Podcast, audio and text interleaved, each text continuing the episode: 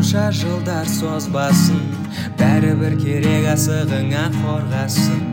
Неліктен жалғыз қаламын деп қорқасың бар ғой бар ғой сенің отбасың үйде ең әдемі көбелек. Қалдыруы мүмкін жүрегіңді өкпелеп айтқан шығар біреу өкпеңді көк көкпе деп бекер текстроверт дейтін кім екенін білесің ба кім? Текстроверт дейтіндер еді. Че текстроверт текстроверт Иә. текстроверт тоқта текст это текст. Бля. Экстраверт экстраверт. Дейтін ба сөз бар еді ғой экстрасенс қой брат короче короче тот кто чисто этот по WhatsApp общается в социальных сетях нихуево общительный не, только текстпен ғана сөйлеседі аудиозапись бермейтін адамдар ля охуенный кісілер ғой респект қой кісілерге неге При- привет всем текстовертам неге М? неге уважуха ғой бля бірақ бар ғой сука. Екі минуттық видео не беретін ше Аудиозапись иә ана кісіге айтасың ғой үйге барғансың тыңдаймын дейсің а ішінде он бес ақ секунды важный ма? Б иә нет біз біз біз біз сияқты болмай. Ана жоқ ананы тыңдау үшін демалыс алып брат ше отпускіде суббота воскресенье күні тыңдаймын деп ше. Жоқ жарысы ә м дейді да одан кейін ей еще еще андайлар болады ғой білесің ба который важный бір бірдеңе жібереді саған керек ше и ана дауыс естілмейді ғой ше блять тыныш заебал деп ше бәріне бүйтіп отырып тыңдайсың ғой ана ше дауыс естілмейді ол болып тұрады тез тыңдайтындар бар білесің ба тез тыңдайтындар ше перемоткамен тыңдайтындар бар ғой білесің ба үшпен или төртпен ғой еще соны түсініп иә отырсың соны түсініп просто бүйтеді да қосады мысалы жаңа бір минуттық нәрсені тез тыңдап тастауға болады ма иә просто ватсапта бар ғой просто бүйтіп жатады брат айтатын да не хочу я қойшы не істейсің потом көресің кейін қазір бұның бәрін үйрену керек та сен қазір үйренбейсің оны қиындалып жүрмін ғой мен екі минуттың бәрін тыңдап Е, қойшы бір жағынан істейсің оны сол сөйтіп сөйлесетін сөйтіп тыңдайтын кісілерге еще бар ғой андай нетін еді телефонмен автобуста андай көпшілік орталарда а? А? Алло? Алло? Иә иә жақсы а иә иә иә еще иә дейтін жоқ өсекті беріп отырады иә иә білемін оны десе. Ананы көріп өзің алып кетесің оны. Испанский істейді ма не дейтін еді. Сондай болып отырасың ғой. Еще андайлар бар. Бір рет байқадым да. Ну автобус ғой басқа жерлерде де болады по идее. Автобус бұрылады ше и келе жатыр жасыл жанып тұр бәрі келе жатыр келе жатыр келе жатыр автобус бұрылатын кезде қызыл жанып қалады да. Ананы көрді уже қоштасты да болыпты болыпты жақсы жақсы деп. И қызыл жанған тоқтап қалды да. Бір біріне қарап тағы бір екі минут тұрады ше уже қоштасып қойған да ше уже остановка жақындап жатыр ғой. А болыпты бақа жақсы давай брат жолығамыз кейін дейсің да. И қызылжан қалады тоқтап қалады да. Тағы бір екі минут тұрады да бір біріне қарап ше и жақсы жақсы жақсы. Екі бір рет көрдім да екі кісі бір біріне қарап тұр. Не айтарын білмейді уже қоштасып қойды. Мое дейсің ана бір біріне қорқытып ма қайта әңгіме жасайтын болса басқа кетіп қалатындар жатақ екі остановкаға күту и керек вообще то тоже в ту сторону дегендер ма сол кісілерге кім бар тағы еще жүрген жерінде скидка сұрай беретін адамдарға андай ма? Көп балалы адаммен дейтіндер ма? Жоқ ей любой нәрсеге скидка сұрай беретіндер бар ғой болатынға да болмайтынға да. Не жүз теңге ғой общий бағасы жүз теңге шықса скидка жасамайсың ба дейтіндер ше қандай скидка дейсің жүз теңгеге жоқ мысалы елу теңге нәрсесін мысалы бір мыңын алып жатсаң ше айтасың ғой «Ей, скидка болмай ма хотя бы бір теңге бір теңгені өзі мыңын алып жатқан кезде нормально мың теңге береді ғой ше жоқ жүз теңге тұратын нәрсені өзің бір біреуіне қарап тұрсың да сен қалай скидка сұрайсың деймін да сондайлар бар. Бар ғой көп еще бар ғой типа менде көп деп шақ қағаз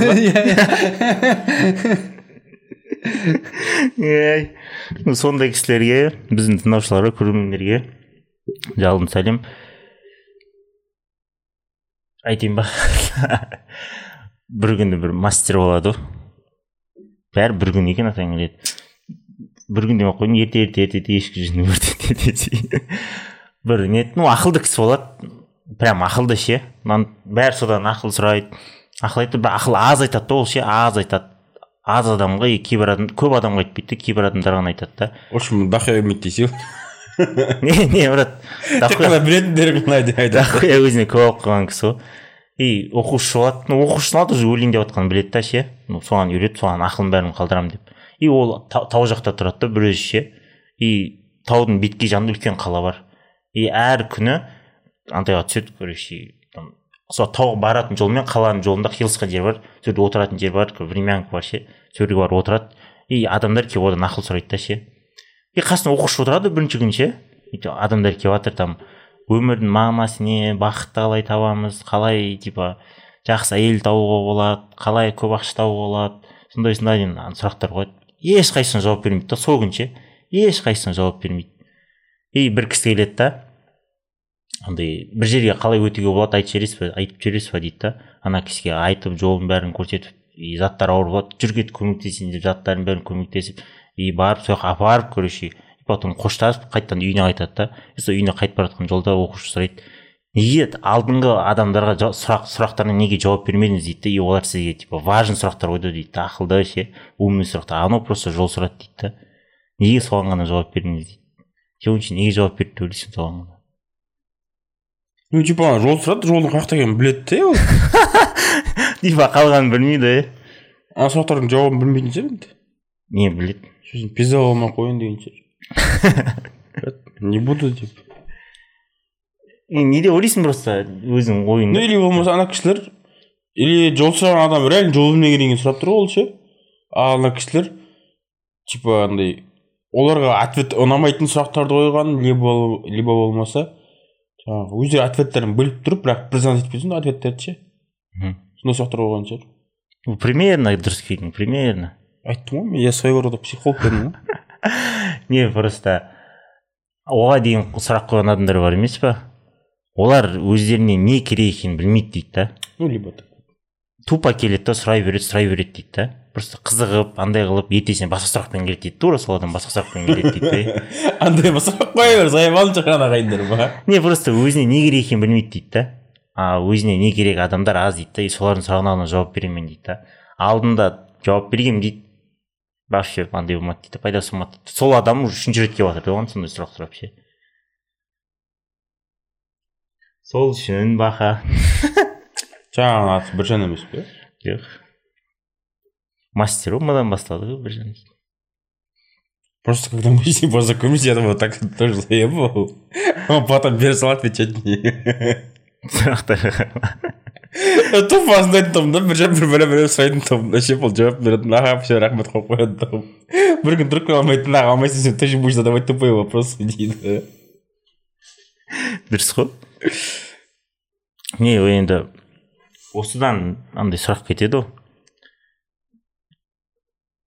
құдай бере салған навал равиканттың әңгімесі бар қойшы ол маған ұнайды басқа біреу айтшы жоқ просто бір әңгімесін айтайын осыған байланысты осыған байланысты. Просто осыны оқыған есіме түсіп кетті да.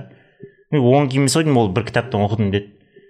Мысалы адамдар шынымен өзіне не керек екенін білмейді дейді да. Егер әрбір адам өзіне не керек екенін білетін болса дейді да оған жету оңай дейді. Егер точно білетін болса дейді да маған не керек деген сұраққа жауап бере алатын болса дейді да көбісі жауап бере алмайды дейді мысалы біреу айтады маған отбасы керек біреу маған байлық керек дейді біреу бірдеңе керек дейді да ну бәрін іздеп жатқаны қиналуды тоқтату дейді да просто қиналғанды тоқтату дейді. А адам өмір бойы қиналады дейді да бай адам байлығынан қиналады кедей адам кедейлігінен қиналады отбасы бар адам отбасының проблемасынан қиналады отбасы жоқ адам отбасы жоқ, жоқ болғаннан қиналады кайфуша іздейтін адамдар кайфузадан қиналады кайфушаны типа тартынатын адамдар сол тартынудан типа неден андайдан. Ысырап болмаудан сондайдан сөйтіп жүруден қиналады да. тюң тюң дейсің. Жоқ. Оскар хартманның тоже бір какой то видеосын көргенмін не туралы тоже осындай темаға айтқан да. Типа адамдар көбісі типа күтеді типа вот мынаған жетем одан кейін бақытты болып кетеміз мынаған жетем одан кейін бақытты болып кетемін. Типа мына вот мына үйді алып үйленіп мынаны істесем болды бақытты болып кетемін деп нихуя говорит нихуя болмайды деді қандай мақсат қойсаң да оған жетсең один хуй. Типа ну бақытты болмайсың өйткені там будут свои проблемы у тебя уже говорит типа. Ну. Өмір өмір бойы қиналасың дейді да. И конечный цель жету емес дейді ғой. Конечный цель любой адамда өлім ғой дейді да. Сонда өлімге барғың келе ма дейді да соңында өлім ғой бәрінде дейді да зачем оған талпынып дейді да лучше типа қиналатынды признавать етіп сөйтіп өмір сүрген жақсы дейді да не керек екенін білесің ба өзің иә Сейчас екі часов. Поспать. Точно білмейсің ба сен прикинь ол айтады не керек адам ше бір сөйлеммен жеті сөзбен айта алады дейді. Үйлестіріп ұйқастырып. Ну соның ойы бойынша дейді да мен түсінгенім бойынша дейді. Максимум жеті жеті сөзбен бір сөйлеммен өзіне не керек екенін. Осы өмірде. А біреулер айтады дейді да маған андай керек дейді да. «А, еще? деп тағы еще? тағындай деп. Бірінен кейін бір шыға бере ма күшти күшти болып иә жаңағы ну бір жаңағы емес ол по идее сөздерімді тыңдашы. Сенің жалғыз анашы көріп сені толғайды. Баха сен қара саған қызық болады мынау маған да қызық болды оқыған ауыз қалу туралы ма не? Ауыз ауыз қызық па не саған? Мхм. Те- техника ма техника? Қыз- қыздардың өмірі болса қызық. Нөмірі. не тебя уважают или тебя используют дейтін қалай андай қылса болады дейді анықтаса болады дейді сені қадірлей ма? Жоқ сені пайдалана ма деген. Неге бұл сұрақ маған қызық болу керек болды? Маған да қызық братан. Кім мені қадірлейді кім мені пайдаланады деген сияқты. Мына еректі тыңдасам мен бүкіл, бүкіл адам мені пайдаланатын сияқтымын ше. Ешкімді қадірлемейтін сияқтымын. Автордың несімен келісетін болсақ иә келісетін болсақ. Мен онымен точно келісемін оқы кішкене а? Не уважение дейтін сенің ойыңша не бірінші? Адамды қадірлеу дейтін. Адамды қадірлеу ғой айтсайын ну сенің ойыңша сен адамды қалай қадірлейсің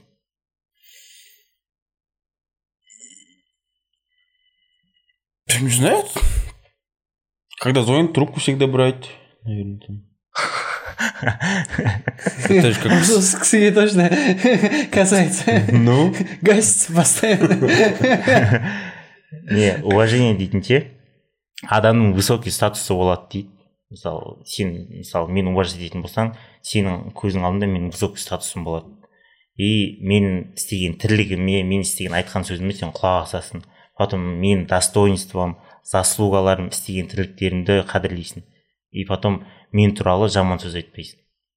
Сол уважение жатады екен сен істеген тірліктерін қадірлеймін ғой. Мен тамақ істеп қойғанда жеп қоямын сүйсініп ше. Қыздырып күшті қосып сол үшін тамақ дайында десей не уважение дейтін сол дейді да. А вот когда вас не уважает дейді бірінші сенің атыңнан өсек айтатын болса дейді. Егер де сенің атыңнан біреу өсек айтатын болса не только біреу достарың таныстарың значит сені андай қылмайды дейді қадірлемейді сені дейді. Сені просто пайдаланады дейді. Ше? а? Сыртынан мақтайтын болса. Мақтайды потом артынан сразу жамандап отыр ғой сені е сыртынан мақтайтын болса. Айттық қой жаңа уважение дейтін братан қадірлеу андай қылу деп. Сплетня айтып ғой брат біреудің артынан мен анда санда онда айтып қоямын. Бірақ иә айтып қоямын мойындау керек. И потом вас игнорирует дейді. Если игнор жасайтын болса. короче сені қадірлемейді дейді үшінші кетті короче незаслуженный выговор аласың ғой үнемі ше үнемі че ты же сам говоришь что всегда заслуженно е сука ты ебал как бы мы всегда ебаешься блин. Ну заслуженно ты же. Нет не всегда. Ну бывает когда типа за что? Ну не всегда ж. Ол кетті ма? И сен жағыңа қарай бір андай жесттер болады ғой. Типа сондай жесттер саған көп істейтін болса баха деп ше эх баха баха дейді. Иә иә иә сондай сондай жесттер и потом айтайын ба. И сенің авторитетің под сомнение қоятын болса айтқан сөздеріңді. И мен осы осы жерде андай бар еще бір жерден оқығанмын егер де мысалы бәріміз өстік қой ақыл уж тоқтататын жасқа келдік ше мысалы жақсы достарың бар дейді да и бір кітаптан оқығанмын егер де сен жақсы досың болса ол досыңа сенетін болсаң дейді да мысалы айтасың ғой осыны осыны бүгін істеп тастайық дегенде жоқ істей алмаймын дейді ғой мысалы саған досың ше. Сен одан сұрамау керексің дейді неге неғып деп бопты деп қоя салу керексің дейді. Қашан болсын сол күні істейік те жарайды. А мен үнемі сұраймын неге неге деп. Потому что сен жақсы көретін досың сені қадірлейтін досың дейді да. Ол типа саған өтірік айтпайды дейді. Никогда дейді да. Жоқ бүгін істей алмаймын деп. Ол жатыр үйінде. Мысалы ше просто демалып осыны істеп тастайық десең жоқ істей алмаймын менде тірліктер бар тірлік істеп жатырмын десе значит қадірлемейді ал сен егер шынымен оны уважать болсаң екеуіңнің араларыңда жақсы взаимосвязь болатын болса мысалы сен айтасың осыны істеп тастайық дейсің бүгін істей алмаймын асхат десе бопты онда жарайды дейсің қашан болсын дейсің үш төрт күннен кейін болды дейсің неге почему неғып қашан дейді. Ондай сұрақ қоюдың қажеті жоқ дейді да. Өйткені ондай сұрақ қоятын болсаң сен араларың не очень дейді да. Нағыз дос деген ондай болмайды сұрамау керексің дейді. Сен почему неге деп. Ондай сұрақ вообще болмау керек дейді араларында че баха неге қарадың маған? Біздің ара ара арамыз біздің арамыз ондай жақын емес просто никак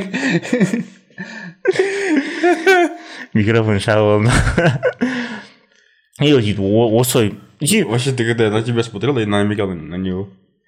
Не просто осы оқыған кезде мен ойландым да мен просто осы әдетті алайыншы дедім өзіме ше. Мысалы біржанға сәкенге тағы жақын достарымыздан да істеп жатқан кезде неге неғып неғып істей алмайсың деп айттым айтпай ақ қойшы деп ше. Бопты деп телефон қоя салып қашан істей аласың деп никак болмайды деген ғой ше. Обязательно неге деу керексің ғой. Неғып деп ше. Ондай сөзсіз болмайды ғой. Типа сондай сондай әдетті басу керек дейді да. Өйткені ол сен досыңа деген андайың дейді уважениең дейді да қадірің дейді. Өйткені сен өскен сайын егер сөйтіп сөйлесетін болсаң дейді да сырт жақтағы адамдар да оны байқайды дейді. Кәдімгідей көрінеді дейді. Ондай сұрақ қоймайтын сияқтымын вообще? Мен мен көп қоямын өзім көп қоямын. Неге деп бір нәрсе істегелі бірдеңе істеп бере аласың ба десе жоқ істей алмаймын десең неге деп ше мен наоборот неге де емес типа қалай ну когда я типа оят дейтін кезде сен жоқ дейсің ғой ше мысалы неге берсең оят ше деп айтамын ғой ше сен уже братан андай кетеді ғой қалай психологический хуйня кетеді ғой брат анау мынау соңғы рет андай мындай деп сен де келе салмайсың ғой бопты деп ше ну это же не считается неге емес қой ну ол басқа жағына кетіп жатыр уже жа- ол жақсы да емес қой мен өзім байқадым сөйтіп сондай көп айтамын. Тоқтатайыншы деп ойлаймын никак әлі тоқтата алмай жатырмын жаман ондай сұрақ көп қоямын. Ну бопты ол кетті. Потом саған өтірік айтатын болса дейді. Жаңағы уважение бар емес па? Если сен пайдаланатын адам болса саған өтірік көп айтады дейді. Ол сені қадірлемейді дейді. Потом сенің уақытыңды бағаламайды дейді. Егер де сен не осындай осындай. Ну жаңағы уақытын бағала түсіндіңдер ғой. Сен ну тупо пайдаланып жүр деген сөз да. Е мына жерде оқысаң мен почти бүкіл адам пайдаланып жүрген сияқтымын ше ешкімді қадірлемейтін сияқтымын. Психологтан айтқанда сене берсең бір күні и тағы кетті. Андай ғой. Е бүйтеміз ғой жаңағы көп білсең қалай еді аз білсең көп ұйықтайсың дей ма? қалай еді тыныштайсың ба еді ше? Мхм. Че то тоқтатамыз ғой әлі сен оқи бергенде ше. Че то өмір сүру күннен күнге қиындап бара жатыр ма? Білесің бара жатыр ғой. Неге? Білмеймін. И мысалы сені ей саған сен басыңа бір нәрсе кірген сияқты ғой. Почему хотя бы что то начинаешь делать. Как-то исправлять свою жизнь. Я не начал еще тағы айтайын ба это вот. еще я- это я еще не начал. Не осы осы категорияға мен точно кіремін то есть сен саған звондап вообще хал жағдай сұрамайды дейді. Вообще хал жағдай сұрамайды сенің өмірде бар екеніңді іздемейді дейді да. И қиын кезде қолдамайды дейді. Бірақ мен қиын кезде қолдаймын. Базар жоқ. А вот просто тупо хал жағдай андай қылып ну сұраймын бірақ жиі емес та. Мен ешкімнен сұрамайды екенмін айтып ғой бәріміз шетімізден бәрін пайдаланып жүрік деп. Бәріміз бір бірімізді пайдаланып жүрік ана ватсапта инстаграмда бір история салып қояды ғой сол кезде жазып қаласың ғой сол кезде жазып қаласың. Сол кезде жазып қаласың и все басқа уақытта никак қой. Хоп хоп хоп деп па? И айтып жатыр да мысалы ол саған звондайтын болса белгілі бір проблеманы звондап жатыр или бір белгілі бір проблема айтуға звондап жатыр дейді. Сен сол адамды пайдаланасың дейді кеше мен бірақ біреу өзімдамын бір нағашым ше е че қалайсың десем не болды дейді да «Е, ештеңе болған жоқ просто звондаватырмын десем сен просто звондамайсың ғой дейді біледі да брат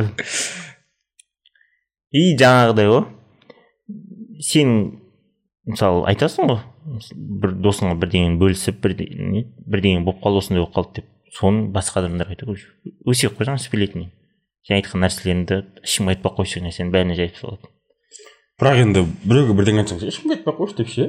Ол жайып соқпайды ренжи алмайсың ғой ше. Өзіңнің аузыңа сыймаған нәрсе біреудің аузына қалай сыяды деймін де.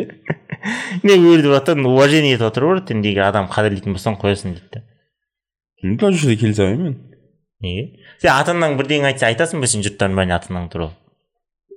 Там прям бір андай тек қана отбасыда болатын нәрсені ше ата саған кейін мен айтпайды ғой ешкімге айтпа деп ше жоқ просто отбасында проблемалар болады и типа оны ешкім білгенін қаламасаң ешкімге айтпай қоя саласың ғой все вот уважение болдырып отырмын отбасыңа деген бір жағынан отбасы досың досың да мысалы достар ну вот, допустим два друга встретились и одному надо высказаться деген сияқты типа иә брат мындай да болады ну, бывает там по пьяни короче сакен высказывается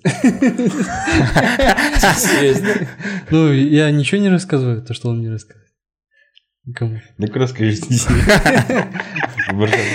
давай за пиво сгоняй ше и жаңағыдай болуы мүмкін братан келіп проблема болып қалып осындай осындай деп и абайсыздан айтып қоюы мүмкін да болмаса ше еще күйіп отырып ше мә бауырым осындай болып қалды осындай болып қалды деп и да потом ладно согласен ол нәрсе айтуға айтып қаласың ше? Бірақ айтатын болсаң если ол жайып тастайтын болса ше дальше. Типа ренжуге праваң жоқ қой деп ойлаймын да мен. Не знаю. білмеймін брат мен де білмеймін. Бір жағынан правасы бар бір жағынан правасы жоқ короче. Ну ана жерде қандай өсек сияқты егер там бірдеңе өйтпейді деген болса айта берсең болады. Там прям адам өлтірдім десең ей дейсің ғой бірге бірге көмуге көмектессең онда вообще братан аузыңды жабасың ғой кәдеспай ана пәленшені білесіңдер ме оңбаған ғой десе ше е давай адам өлтірген ғой сен не етіп деп ше е абайла деп па сені не өлтіріп кетеді деп ой бля болды ешкімге айтпай екеуміз өлтіріп кетеді еще ана ше е бля ешкімге айтпашы деп еді ешкімге айтпай қой деп қоясың бәрі біледі бір айтуға қорқып жүр өліп қаламыз ба деп Сондай сияқты әңгімелерде и келесі сен звондаған кезде трубканы алмайды потом не перезванивает дейді сен ғой сен ғой иә братан мойындап отырмын ғой е у тебя тоже бывает де е жоқ мына жерде ватсапқа жауап бермейді. ну перезванивает қайтадан звондамайды қайтадан не болды деп андай қылмайды деген ғой короче хабарласпайды деген по идее я вс- раньше всегда отвечал қазір бәрін пайдаланып жүрсің ба Не, раньше я всегда отвечал и всегда э, ну да было он всякое трубку я у него брал. научился этой херне он так де- поступает и я е тоже сен екенсің ғой ішек бәрін құртып жүрген плохо на всех действуешь бұл маған істесе болады ғой бәрін істеп жүр ғой онда Э, я вообще перестал тупой вопрос задавать ты перестал ты не перестал. Я перестал ей сөздерімді тыңдашы сенің жалғыз анашың көріп сені толғайды. Не охотники за привидением көрдіңдер жаңа ше? Иә иә. И не басында андай ғой. Ешкім сенбейді ғой призрактар қандай мындайларға ше и потом призрактар көбейіп кетеді да ше. Аналар сондайды аулап бүйтіп сөйтіп жүреді да. И потом аналар газетке шыға басталады андай солар туралы көп жазады таймға шығады да. И потом сол жерде сол уақытта бар ғой ше. «Приз- призраки имеют право дейді ғой ше сука! Мен иства дейсің ғой ана жақта блять нахуй? Сука дегенсің. У призраков есть права дейді ғой оларда еще ол призрак гей болатын болса вообще дейсің ғой нахуй. Еще черный киюсі вообще. Вообще ол кезде блять мега популярный болады ғой жоқ оларда қандай право болады деймін адамдарды не күніне үш рет қорқытуға болады деп ше ну никак не больше одан көп болмайды деп америка е мое бара бара жыртылып бара жатыр ғой бірақ ана вечный слышал да? Че оценка нового фильма Марвел Вечная, где там присутствует черные дофига, эти ЛГБТ персонажи. Их рейтинг вообще упорит. да Вообще такого в истории не было. М, Вообще респект есть. Вот там томат спалает. Ту- тухлый тухлый томат испорченный мужики деген ғой Тухлый помидор ғой. тухлый киноның тухлый е зато біз ше бақат керемет елде өмір сүреміз ғой ше Да. жоқ тыңдасай сен өткенде не досым подъездің алдында тұрмын да и бір кісі андай қылады ғой ну екінші этаж ғой екінші балконнан шығады да ше и может ана қыз по ана қыз танымайды қыз деп баланы танымайды ана бала айтып жатыр да ей ей ей інім дейді да и ауа дейді да ақшалақ жіберіп магазинге барып егін салып жібересің ба дейді анау қарап тұр да «Е, бопты дейді да андай андай сөз бар жоқ деп айта алмайсың ғой бля Всё. потом осындай спичкин коробкасына ақшаны салып нөмірін жазып ше лақ жерден қағып алады да и магазинге барып салып сөйтіп сөйтіп кетіп бара рахмет дейді да ей оқасы жоқ кетіп бара жатыр дейді да базар жоқ дегенсің доверие бар дейсің ғой кәдімгідей салып жіберші деген кезде жатып қалғансың ғой қарап тұрсың ғой е андай істеп көреміз ба келесі жолы тамаққа тамаққа заказ берген кезде ше курьерге айтамыз ба мусорда кетші братан деп просто посмотрим давай эксперимент жасап көрейік бля төңге киге жіберсе ше бүйтіп ше ол ше охуелсың ба деп братан праник праник деп жатып қалатын сияқтысың ғой біздің мусорный ішінде не болады шприцтер болады брат бетіңе жабып безетін сияқты ма? Мусор мусор дегенде бір досым айтып жатыр ше? Короче көршілермен ондай доғырға дуатпадық дейді ше? Мусор сыртқа шығарады бәрі ше? Шығарып қояды и көрші ше? Өздерінің мусорын шығаратын кезде біздің мусорды әкетіп қалады дейді да сыртқа ше? И мен де ол мусорын көргенде мусорды әкетіп қаламын дейді да. Рахат взаимосогласиеде өмір сүреміз дейді да. Бірақ мен ол айына он рет шығарса мен үш ақ рет шығарамын дейді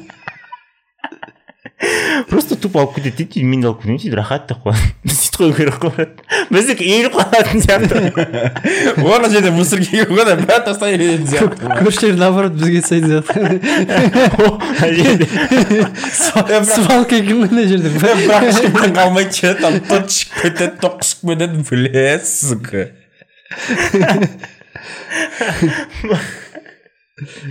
мусор не посмотреть логично ғой ше мысалы бірінші этаж полево екінші этаж полево да? Үшінші этаж нормально бірақ төртке шығуға типа уже лень да ше. Тірліктің бәрін үште бітіріп кетесің ғой не подъезде бля риза боламын ағайындар вообще айтып жатырмын ғой керемет. Сен төртті де ашып көргенсің ба жоқ тап таза ма а? Тап таза ма төртті бесті көрдім ғой ше. Тап таза ғой ана жерде өтіп барып түкіруге аласың ғой бар ғой ше. Жоқ анау адам келеді подъездге шығатын адамдар еб твою мать. Бүйтетін сияқты. Ғой е давай ешкім байқамайтын жерге барайық ой төбесіне барайық деп ше и потом бірге көтеріледі екі көтеріледі үшке көтеріледі да блять пиздың брат осы жерге ұйымдастырайық деп ше шыдай алмай деп сайыппал кім біліп жатыр деп ше бұрышқа жайлап хоть осы жерде бүлдір ана жаққа барып бүлдір полеон боқтайды деп ше иә өз өзімізді қинамай ақ қояйықшы давай здесь деп примерно сөйтіп ойлайтын сияқты олар ше тұрмын ғой сол бір мен екіде полево да ше үштен бастап ары көтеруге не қылады да ше үшке бітіріп кетеді бәрін так что совет вам үшінші этаждан квартира алмаңыздар үшінші этаждан е брат нормально бір екі үште тұрсаң бізде не нифига не нормально жоқ брат не та- таныс балдар ну қатты араласпаймын а былай былай көрген кезде әңгіме айтамыз да и бір рет жиналған кезде айтып жатырмық та ну ішкен ғой енді базар жоқ ше жаңа жылда ма бір квартирада и потом біреу ауып қалып кеткен ғой балконнан екінші этаждан ба ше и анау ештеңе болмаған ана ше жиналып тұрған құмбаға ма бірдеңе түскен короче ше и үстін қағып андай қылып домофонды басып мені кіргізіңдерші дейді да и сен есік құлтабы ғой үйде жүрген едің ғой деймін ана ана анекдотты білесің ба ше төбеден құлаған мас туралы ше мас адам не демейді де ше естіген жоқ короче дофига биіктен бір мас құлап кеткен ғой ше сөйтіп түсіп қалып жатқан кезінде е құдай аман қалдыршы осыдан кейін ішпеймін деген ғой ше сонымен каким то чудом аман қалған да ол ше и тұрғаннан кейін үстін қағып қағып мас адам не демейді деп а жаңағы танысың сен жепсің деген сияқты ғой ше бүйтіп ше уф блядь деп ше аяқ қолын аман есен көріп ше уф тәуба тәуба тәуба тәуба деп ше кейін квартираға кіргеннен кейін қайтадан алкашняны көргеннен кейін ше бля бұл же ішу керек деп ше қайтадан жіберген сияқты жоқ домофонды басқан кезде бақы болдым дейді да? Сен үйде жүр едің ғой қай жаққа шығып кеттің деп ше есік құлтаулы ғой дейді. И то тірі қалғанда ішеді ештеңе болмаған ба? Адам ондайдан кейін тәубасына келіп ше нормально әңгімелер ету керек қой ол болса. Сөздерімді тыңдашы сенің жалғыз анашы. Көріп сені толғайды. И жаңағы уважение признавать етеді қадірлейді қадірлемейді. Айтады да ну вообще өз жағыңнан дейді да сенің жоқ деген сөзің жоқ болу керек дейді да. Егер жоқ дейсің жоқ деп айтасың дейді. Өйткені уважение дейтін короче сен істеген тірліктерің сен айтқан сөздерің ясный и андай болу керек дейді да. Қалай айтсам болады. Ну четко болу керек дейді да андай мындай мындай етпеу керек дейді да. Ну бұл жерде автор айтып жатыр ғой чтоб сен өзіңе өзіңді андай қылу үшін өзіңе деген уважениені жоғарылату үшін өзіңді сөйтіп ұстау керексің дейді ондай өзің сондай тірліктер жасау керексің дейді да көшедегі бір алғаш біреуге или там алғаш өмірі қуып жүретін өмір қарасаң мусор жасататын досыңа қандай уважение ұстайсың дейді да ол үшін өзің сондай уважаемый кісі болуға тырысу керексің дейді да енді бірінші примері сен жоқ деген сөзің жоқ болу керек дейді да жоқ деп алып мысалы ішесің ба десең жоқ деп. отыз минуттан кейін құятаң келеді құй деп отпай ше. Сондай тірліктер болмау керек дейді да и адаммен мани- манипуляция жасамау керексің дейді сен ешқандай адаммен манипуляция жасамау керексің дейді сен де жасайсың ғой манипуляция не бүйтіп қарап жатрсың е жасамаймын өткендегі братан сен андайсың ғой дейтін еді газлайтинг брат сен не істедім мен газлайтинг абьюзерсің тағы кімсің тағы көпсің брат сен көпсің короче Что-то не помню. Я? Если человек не умеет сказать никому нет, это считается, что он типа всех уважает?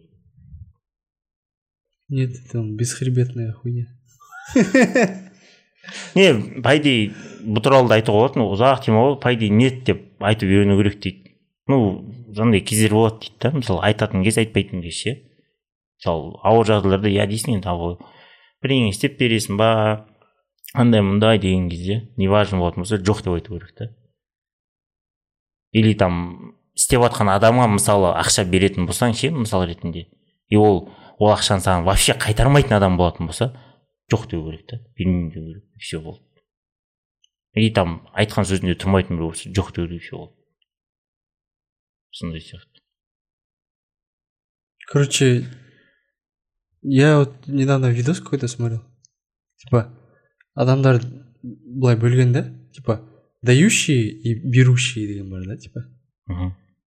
Ну, короче в любой организации везде вот, э, бывают люди даю, от- отдающие бывают люди только берущие типа для себя. Мхм и типа говорит э, часто вот эти которые да- отдающие их просто используют короче айтады. короче самый вот э, плохой заработок э, у тех кто вот э, ну вот просто отдающие люди короче вот бывает отдающие берущие еще бывает типа ну, с- с- пыта- люди Сбалансированные. да типа которые типа э, видят, что вот этот человек просто наглеет и хочет его использовать, и типа он его наказывает таких людей, короче, типа. Ну, Такие, таких людей большинство, которые сбалансированы. И как ты думаешь, у кого, кто больше всего прибыль? У кого? Вот из этих трех вариантов. Білмеймін пропусти давай еще раз. Не беретін адам бар алатын адам бар и сбалансированный адам бар дейді. Любой нәрседе любой затты береді и, Көп- и вопрос қайсысы көп ақша табады дейді. Көп беретін ба? Который ең аз табатын көп беретін адам короче. Қойшы. Ең аз табатын а ең көп табатын адам кім? Который на балансе держит наверное. М? который баланс держит. Нет А. То- тоже көп как это там вот, там вот так диапазон идет, короче, типа, самые бедные, типа, те, кто много отдают. И самые богатые тоже те, кто много отдают, короче. А вот эти вот это, в этом диапазоне они поменьше идут. Вот, типа, ну, понял, да, вот? Вот эти Да, разбросанные. понял, понял. и что И- типа Ну, это короче, зависит как ты да- отдаешь да мхм какими мыслями не и то андай ғой кімге бересің қалай бересің неге бересің деген сияқты ше тупо бере бересің ба там тонкая грань ғой брат короче короче, вот эти, кто, те, те, кто меньше всего Я зарабатывает, понял. это те люди, которых используют вот эти те. Те, кто берут, короче. А, Вот. А те, кто вот на- на- наверху, это вот топовые бизнесмены, они, по идее, много отдают, по идее. сен отдают дегеннен не түсініп жатрсың сен береді деген только налогом сколько отдает бля братан не ввп дейтін сондайдың арқасында көбейіп жатыр ғой брат американың ввпсы google apple дейтіндер жасап жатыр ғой брат сол бизнес қой брат олар бизнесмендер ғой өйте білесің ба уже илон масктың состояниесі үш жүз он бір миллиард болды нифига себе кеше ғана екі жүз сексен қанша бес еді бересің бұрышта отырып темекі шегіп отыр анау сияқты мен темекі қойын сияқты деп е үш жүз он бір миллиард болып екен ғой анауың кетіп барады ракета сияқты деймін да иә қазір сол көп беріп жатқан шығар может? Вдруг көп беріп жатыр көп беріп жатқан кісі ол жақта налог қанша налог әжептәуір қырық қырыққа жақындайды емес пе налогтар америкада Там налоги э, неравные для всех. Чем, чем ты богаче, тем больше налогов ты вот.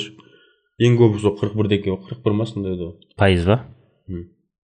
Қырық тоғыз емес қырық бір Да? сколько я помню ладно. пидес қой сіңгіліп жүз мың теңге табасың да қырық бір бірдеңкесін мә деп беріп кетесің де ше не сен Там жүз мың теңге жүз мың теңге таппайсың ғой сен- миллион табу керексің чтобы отдавать қырық бір процент. Ну я так просто пример говорю да если бля сто миллионов блин заработал. Сколько? Одна миллионов на тебе брат Не. вообще? Еще ол жақтан да братан. Бәрі законно ғой прям бәрі ше. Жатып кино көре алмайсың брат ше қалаған киноңды ше. Қалаған киноны көресің сатып алу керексің де. Там наоборот бізде отырасың ғой бір сағат не көремін ол жақта бір сағат таңдайсың ғой қайсысын сатып алсам болады деп ше. А трейлерін көріп описаниясын оқысып. Ау не сол жақта болатын сол үшін рецензия дейтін ше. Сол үшін сол жақтағылар андай қылады ғой аямай қарайды ғой. Че почем не екен деген ше. Өйткені сатып аласың деп оны дейін ше е алдың лгбт болса бля дейсің. Ғой ана бір киноны алып мысалы ше. Бес мыңға алдың да бір киноны ше. Көрдің да ұнамай қалса рецензияны пятнадцать ғой сука көрмеңдер де ше не надо на эту хуйню тратить пять тысяч тенге деп өлең болсын брат ше өлең любой контентке братан любой производство ақша өтесің ақтап америкаға барып подкаст жазайық там да ютубта тегін ғой олардың ютубта салып жатқан видеолары да тегін ғой яғни иә біз платныйға шығарамыз ғой казахском в америке ше платный контент. америкада жүр дейсің ғой «У» деп с переводом стоит 10 раз дороже деп ше перевод одноколосый за кадр закадровый деп ше андай ма человек киборг па қалай еді анау бірдеңе дейтін бар еді киборг убийца терминатор ма бля соны естіген сайын қата беремін қайсысына автобус болатын жерінде ма екінші часть жоқ кино басталатын кезінде жоқ терминатор деп жазылады ғой сол переводын айтқан ғой киборг убийца. Терминатор деп айтпай киборг убийца деді сол кездегі сол сол дауыс кімдікі екен иә гоблиндік шығар а? Гоблинский перевод дейтін андай болды хит болды тоқсаныншы жылдары әйтеуір дофига фильм хит болған фильмдердің барлығы соның дауысы ғой жоқ еще сөйлейді ше мысалы ше қытайша қой дейді ғой бір үш төрт секунд тұрады да? Потом перевод жасалады ғой анау келесі сөйлемді айтып жатқан кезде анау ана не айтатынын уже дальше бір түсініп қоясың ба жоқ жоқ анау бір жеріне оқ тиіп өледі ғой өліп жатқан кезде әңгіме айтып өліп қалады ше өліп қалғаннан кейін анау перевод жүреді ғой ше ана адам уже өліп қалып ана перевод жүреді еще ана екі Не, адам Самое крутое, когда этот... с- э, Я смотрел какой-то мульт- мультсериал еще, когда щеглом был. И там, од- там много же серий. И одна серия почему-то была без, без дубляжа. Она там вот с таким к- переводом была, с таким хуевым одноголосым. И там э, этот персонаж прям падает, летит. И там ее оригинал голос слышно, короче, как она кричит там, а, короче, слышно. И этот перевод, а.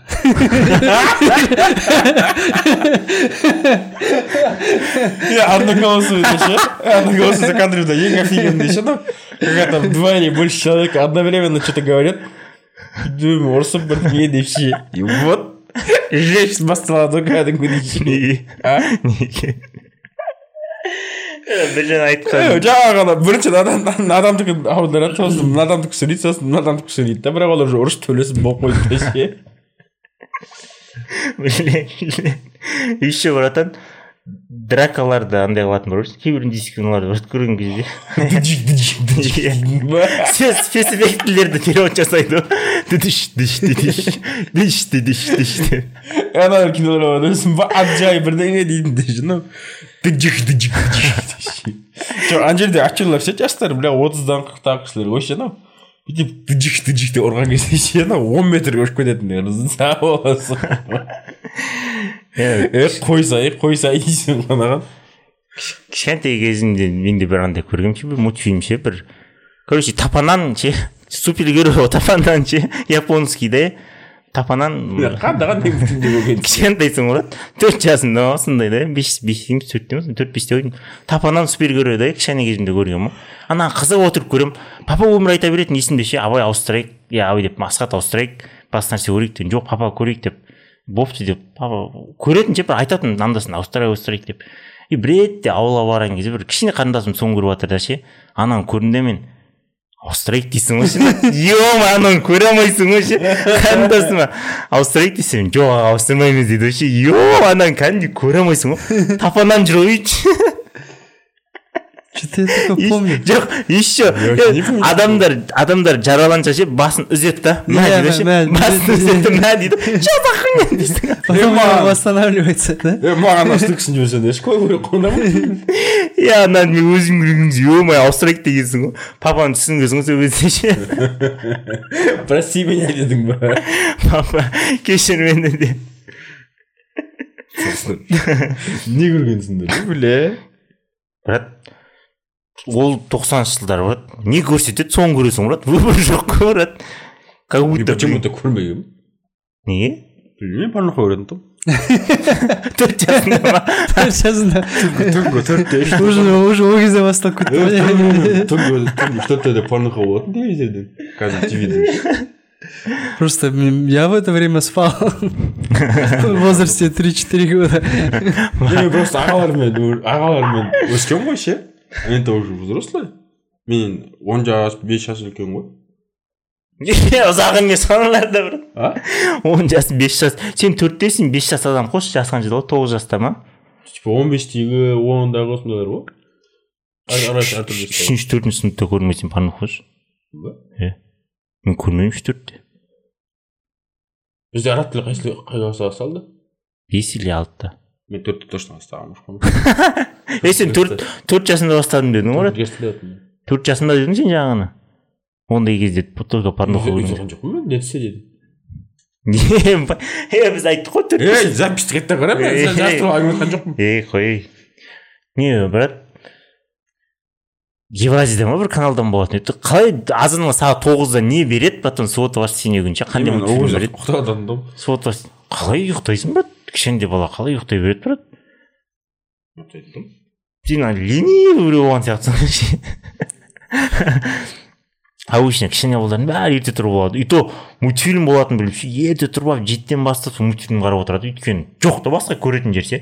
Ютубтан қазіргідей көре салу дейтін понятие жоқ та. Или там бірдеңені қоса салу дейтін сияқты ше. Болды там тоғыздан өтіп кетті ма все болды көрмейсің ана қанша жыласаң да не қылсаң да сол күні көріп қалу керексің. Үйде видеомагнитофон алған кезде де. Байғұс видеомагнитофонға алтақ сериясы сияды ше? Ана жеті он минуттық болатын нәрсесін алтақ сериясы сияды. Соны жаттап аласың да ше кім не айтатынын қалай бұрылатынын ше? Қай кезде есік жабылады қай кезде атылатынын ше? Қайта қайта Иә. көресің ба қайтайды көресің көретін ештеңең жоқ өйткені ше. Видеомагнитофон деген. Қандай ше? Видик па? Иә кассет салатын иә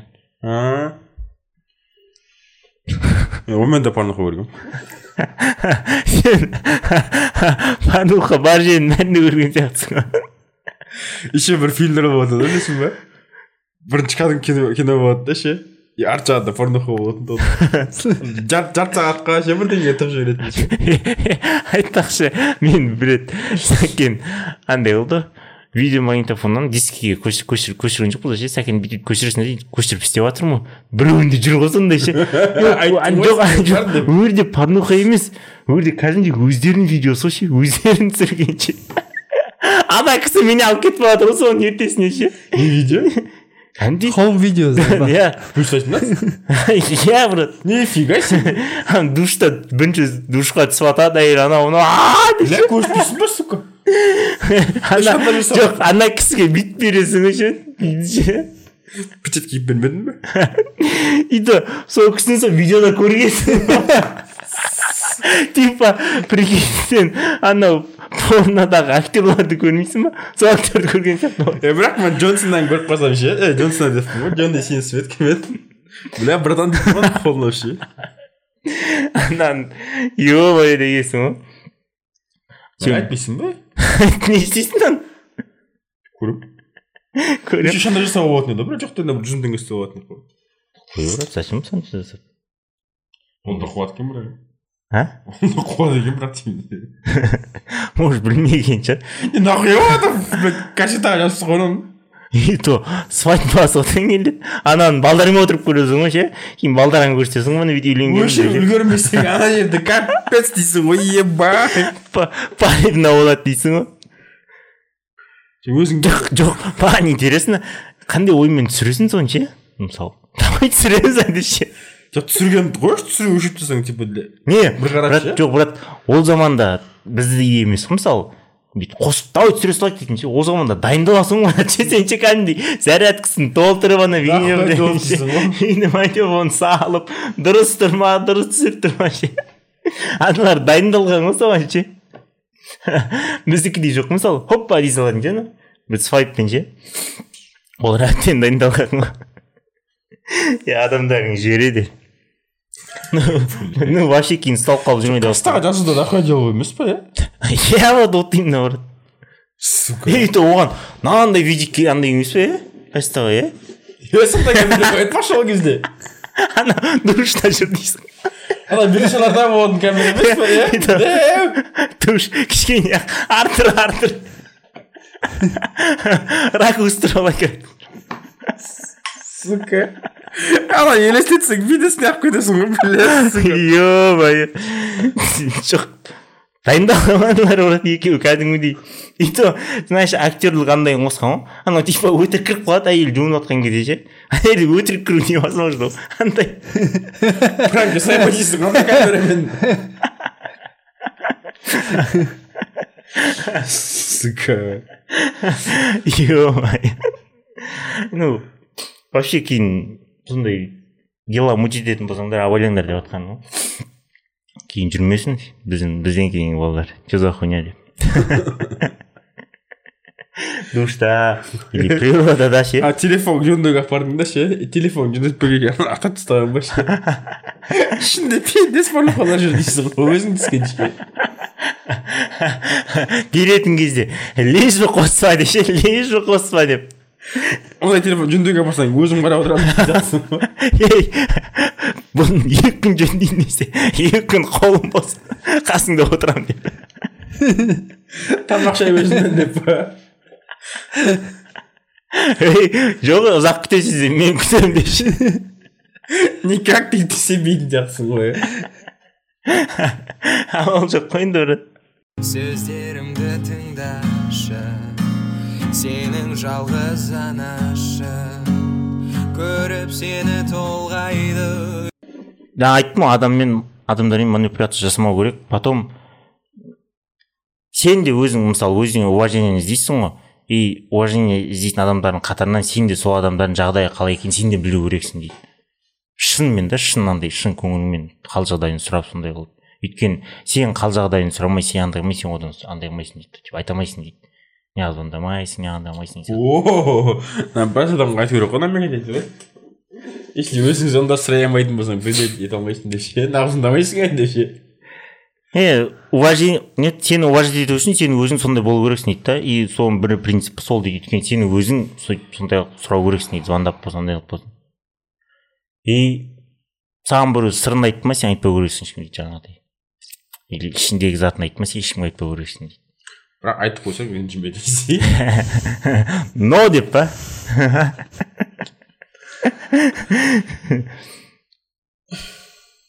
и соң соңғы емес өтірік айтамын и егер де мысалы андай болады қалай айтсам болады сен сен туралы әңгіме или өсек айтатын болса или сен қал жағдайың көп сұрамайтын болса сен андай қылмау керексің дейді ғой қалай айтсам болады оған өйтіп айтпау керексің типа сен маған андай қылмайсың андай қылмайсың дейді претензия етпеу керексің дейді ну сен уважениені іздеп жүрген сияқты боласың дейді да. Сондай қылмайсың ондай қылмайсың ал сен ондай қылмау керексің дейді. Просто өзің шын көңілмен сұрау керексің жаңағыдай тірліктер жасамау керексің да и сонда айтпау керексің. Егер де ана адам өзі саған хабарласатын болса сен өзің статусың көтердім деген сөз да. Андайлар болмау керек дейді. Короче уважаемый кісі болу үшін өзің уважаемый тірліктер жасау керексің дейді ғой. А біз уже уважаемый тірліктер жасамай жатсың не үшін уважение іздейсің ну да логично. И бұл жерде болыпты мен мойындап жатырмын мысалы мына жерде көбісі маған тиесілі деп. Маған звондайтын адамдар да типа көп звондамайсың көп хабарласпайсың дейді. Олар өздері маған жетіп тұрған жоқ мына жерде ше өйткені олар звондаған кезде бірінші айтатыны сол ғой мені іздемейсің маған хабарласпайсың уже бұл кетіп жатыр брат уже кетіп жатыр ғой олар Ол звондаған сайын звондап ше. Бір екі әңгіме айтады потом мені іздемейсің қалай тұрмайсың? Уже кетті болды. Е бүйткен болады мысалы саған біреу звондайды ше и бақандымды деп қал жағдайын сұрап жатады бір жағынан мынау деп. Енді ішінен болады мә деп сөйтіп тұрасың. И потом неғып мені іздемейсің? деген кезде е все болды братан тындың ғой дейсің ғой все болды деп ше. Басын айтады ғой неге мені іздемейсің андай қылмайсың деген сияқты. Мынау ну енді нормальный адам екен деген сияқты. Жағдайымды сұрап жатыр мен деп ше. Потом екінші әңгімесі басталған кезде неғып іздемейсің деген кезде, е все болды дейсің ғой. Уважаемый кісі білемін деп осы жерден тоқтай бер деп. Ары қарай қажеті жоқ деп. Сол не еще андай дейді. Не дейтін еді ай қалай айтсам болады. Адамдардан андай дейді достарың арасынан уважениені іздемеу керексің дейді өзің. Адамдар саған өздері беру керек дейді оны. Ну тірліктердің бәрі ол үшін болмау керек дейді да что мен уважать етсін деп ондай ондаймен жасамау керек дейді ондай болсын мен өйстіп көрсін деген нәрсемен жасамау керек дейді шын бәрін шын көңілмен жасау керек дейді өйтіп жасайтын болсаң оны е сен мені сыйлайсың ба сыйламайсың ба дейді әңгімелер болады ғой ше сол сияқты ма ой шифа поптандай бар ғой мен үшін алып қой дейтінге таң қалдым братан мен ше мен үшін алып қой дейтін ше мен үшін алмайсың ба деген сияқты ше а қинаған кезде ма иә как будто бір соның құны бір бір жүз грамм арақ сияқты ше сол кезде айтқың келеді ғой сонда сенің құның жүз грамм арақ болса алып қоямын деп ше бірақ өміріңнің соңына дейін сол құның сен жүз грамм арақ болады деп ше по идее оның құны жүз грамм арақ емес қой оған да жетпей ма ё примерно бля не знаю лет тысяч наверное огонь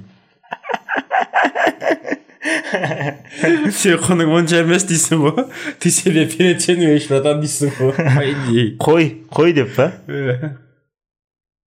қызық ну ты же меня оценил да лет тысяч сен мені бір мыңжылдыққа бағаладың ғой деймін де в смысле потом объясню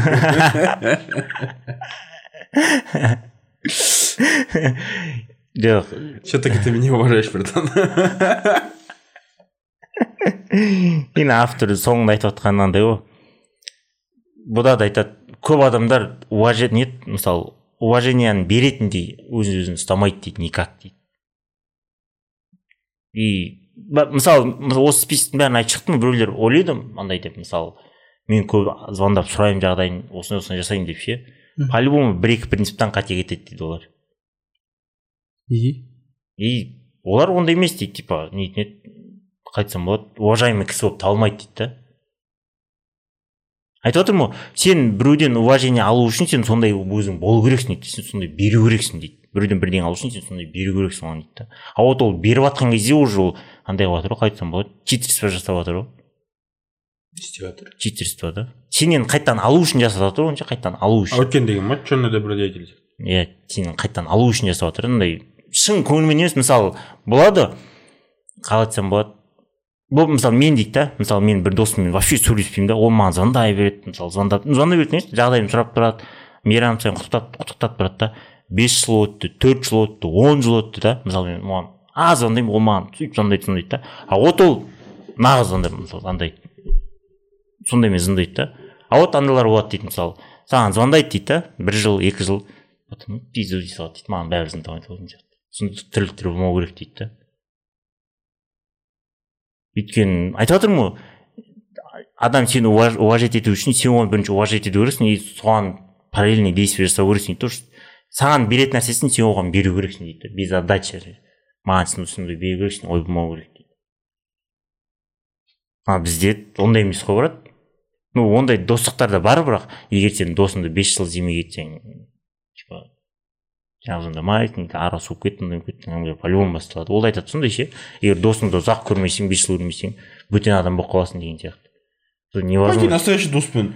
Бес жылдан кейін он жылдан кейін де кеше жоққан жақта әңгіме өте бересің ғой. Білмеймін бес жыл кіммен жолықпадың сен мен ешкіммен әлі ондай болмапты бес жыл. Бес жыл алты жыл жолықпай екі жыл жол- жоқпадың ба? Ей біз екеуміз қанша жыл жоқпадық білмеймін бір. Екеуміз де нормально екен ғой. Е екеуміз нормально екенбіз десе келген кезде жаттым ғой ана жерде е деп жоқ кім бар менде бармайсың сонда адамдар арыстағы балалардың почти бәрімен екі жыл жоққан жоқпын жоққан кезде деп кәдімгідей не бөле жоққан кезде емес братан қалай айтсам болады андай қалады ғой мысалы шын көңілдік деген сияқты ше сенің жағдайыңды звондап сұрайды бүйтіп сұрайды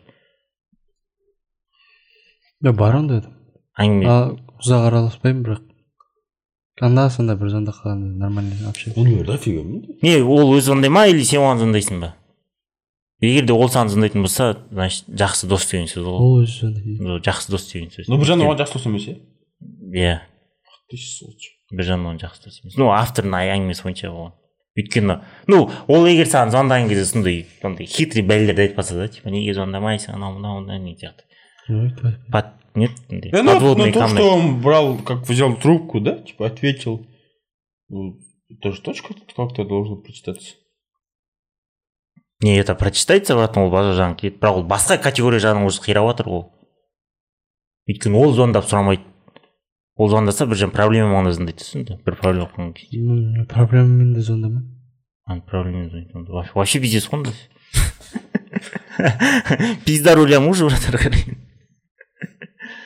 Бірақ мен- проблемаларын өзім шешуге тырысамын көбінесе не там өзің проблема емес братан көмек сұрағанды ұнатпайды маған жоқ андай да қалай айтсам болады мысалы сен бара алмайсың мысалы ше братан или там істей алмайсың или там содан бірдеңе сұрап жіберу керек мысалы и сенде осы нөмір бар еді ғой деген сияқты ше или сен осымен жақсы араласатын едің ғой деген сияқты сен былай айтқандай проблема емес сенде осындай машина бар еді ғой мен де осындай машина алдым бұзылып қалды деген сияқты хуйнялар да брат проблема звондап тұрсың ғой сен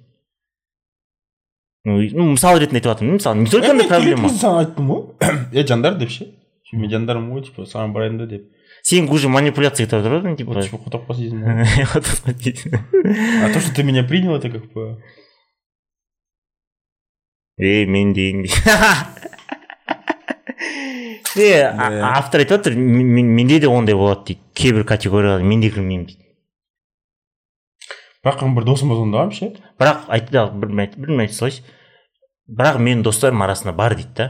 Прям шынымен уважать ететін кісілер дейді да қадірлейтін кісілер. Өйткені олар менімен араласқан кезде без задачи араласады дейді да.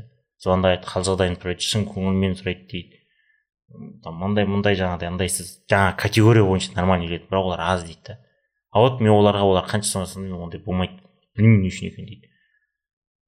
Ал айта бер жақсы досым болсын дедім де соның туған күні күні ше еще кешке ғой ұмытып кеткен ғой туған күні. Есіме түседі звондаймын да е короче осы осы нәрсе болып тұр өтініш болып тұр бір жерге барып келіп неғып керек в общем сөйтіп тасташы деймін де мхм. Ол хорошо дейді все рахмет братан деймін телефон қоя саламын ғой ше телефон қойып тұрмын ғой ше вот бір минут өтті да ше ана қайтадан айтты е қотақбас мен туған күнім ғой бүгін дейді мен жарылып күлемін ғой.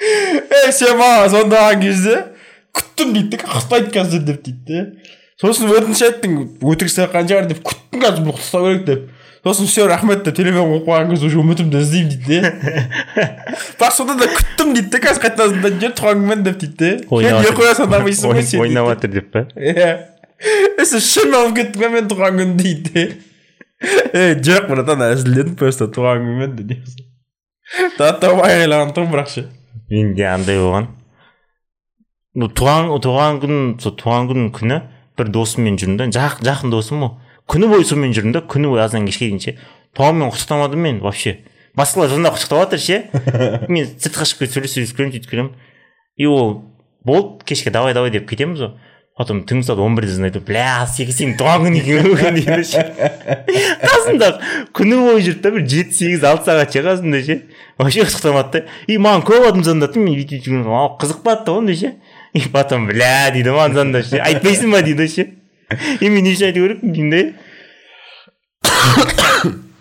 сондай сияқты жаңағы телефон дегенде білесің ба самый мықты әңгімелер братан телефон қойған кезде болады білесің ба мысалы біреумен сөйлесесің ғой и там нерв тұрған кезде и потом қойып қалған кезде блять сука кезде.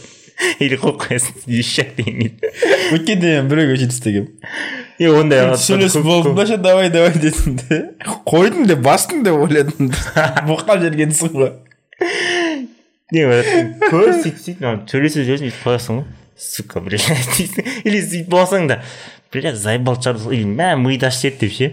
Кішкене күту керек дейді да или өзің қоюға тырысу керек дейді да. Просто көбісі өздері қоймайды.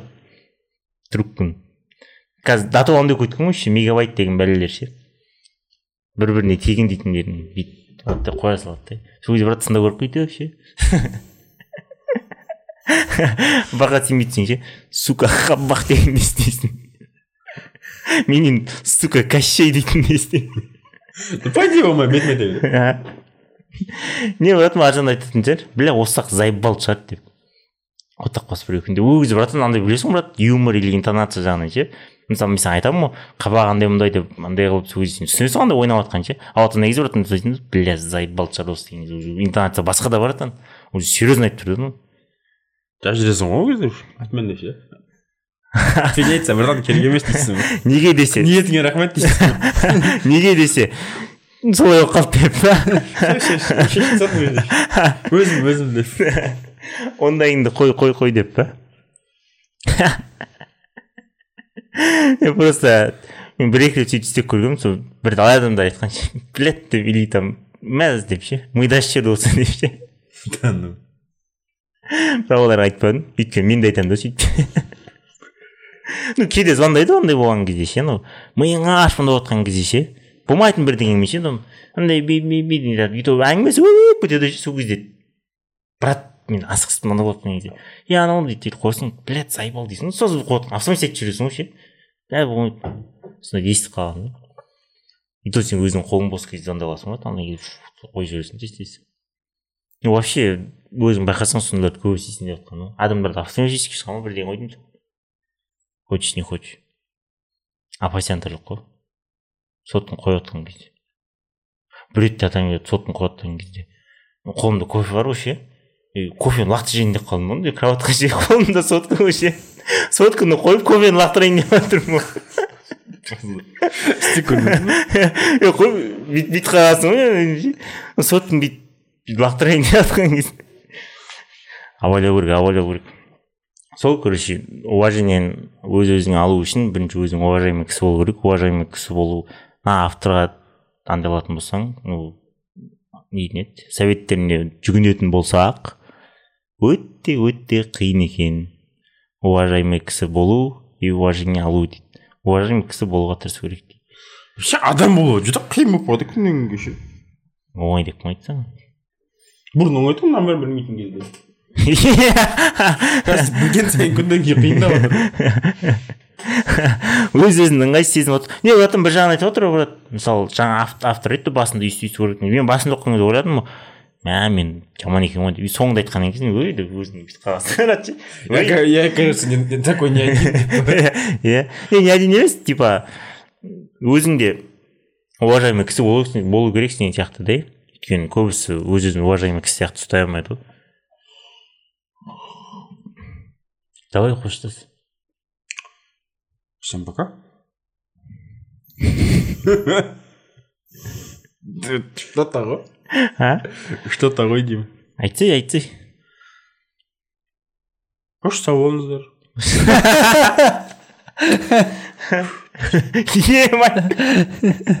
бақа сен естіген кезде ютуб бұзылып қалмасын интернет өшіп свет өшіп или қалып қалатындар ше фу блядь жоқ соткасын заряд өшіп ше или интернет экран так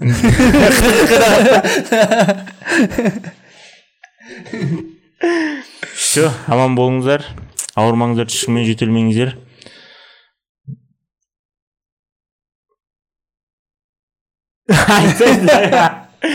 жалғыз жүрген адамдар күтесің ғой ше үміт үзілмейді ше жалғыз жүрген адамдар сіздер жалғыз емессіздер Э, я уже не с ними. Ой брат қойшы уже два дня. Ағылшынша сөйлесіп жүрсің ба баға саған бір сырды айтайын ба жоқ маған бір сөз айтайын ба саған ешкім жазып жатқан да жоқ ше жалғыз жүрген адамдар братан жалғыз жүрген адамдар бәрі саған жазып жүрген жоқ брат сен өйтіп өзің көп қой. И ты ты и до этого был не с ними все давайте салам алейкум қосыламды қанша жылдар созбасын бәрібір керек асығыңа қорғасын. Неліктен жалғыз қаламын деп қорқасың бар ғой. Бар ғой сенің отбасың үйде ең әдемі көбелек қалдыруы мүмкін жүрегіңді өкпелеп айтқан шығар біреу өкпеңді көк төкпе деп бекер мынаны тік тік алып жүрсің алып жүрсің ұялдым құран оқып жүрген жаңбыр жауып деп андай магия білмейсіңдер ма жоқ анау бөлмең а, мистер поппер веселее дома чисто бөлмең екен күле бер жаңбыр шақырып жатсың қайда еді ал Бе- беривандағыдай қара дум қара дум кім бериван қабақ қабақтай қыз ғой. ана бәрі соған ғашық болатын ба? Ана бір құдірет бірдеңе дейтіндер болатын еді ғой аппақ сақалы бар. Қара қызметші деген сода емес пе иә сол. Менің қырық тоғыз жаным бар дейтін. Иә сол соғандай типа. Қара дум қара дум дейтін.